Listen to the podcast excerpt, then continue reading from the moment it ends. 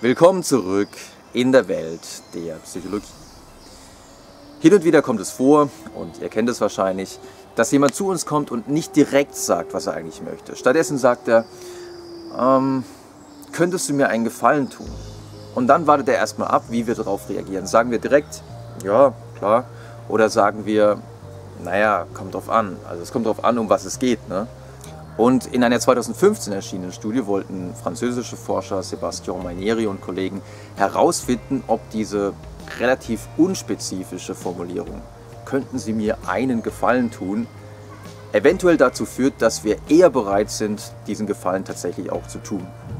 Dafür haben sie insgesamt 167 Passanten auf der Straße angesprochen und haben in der Kontrollbedingung einfach gesagt, ähm, Entschuldigung, dass ich Sie störe.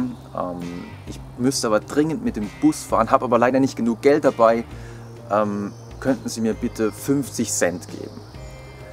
Wenn man die Versuchsperson einfach so direkt fragte, waren nur ca. 36 Prozent bereit, auf diese Bitte einzugeben. Während in der Experimentalbedingung, wenn man zuerst sagte, ähm, Entschuldigung, es tut mir leid, dass ich Sie störe, können Sie mir einen Gefallen tun? Und dann wartete man erstmal ab, wie die Versuchsperson antwortete. Viele sagten direkt ja. Mm, ein großer Teil sagte aber auch erstmal, ja, das kommt halt drauf an, ja, also um was es geht. Und äh, nur ganz wenige sagten direkt nein. Und in dieser Experimentalbedingung waren es insgesamt 55 Prozent, die tatsächlich bereit waren zu helfen. Und der entscheidende Punkt, warum das Ganze funktioniert, scheint wirklich zu sein, dass nur ganz wenige Menschen direkt Nein sagen, direkt ablehnen.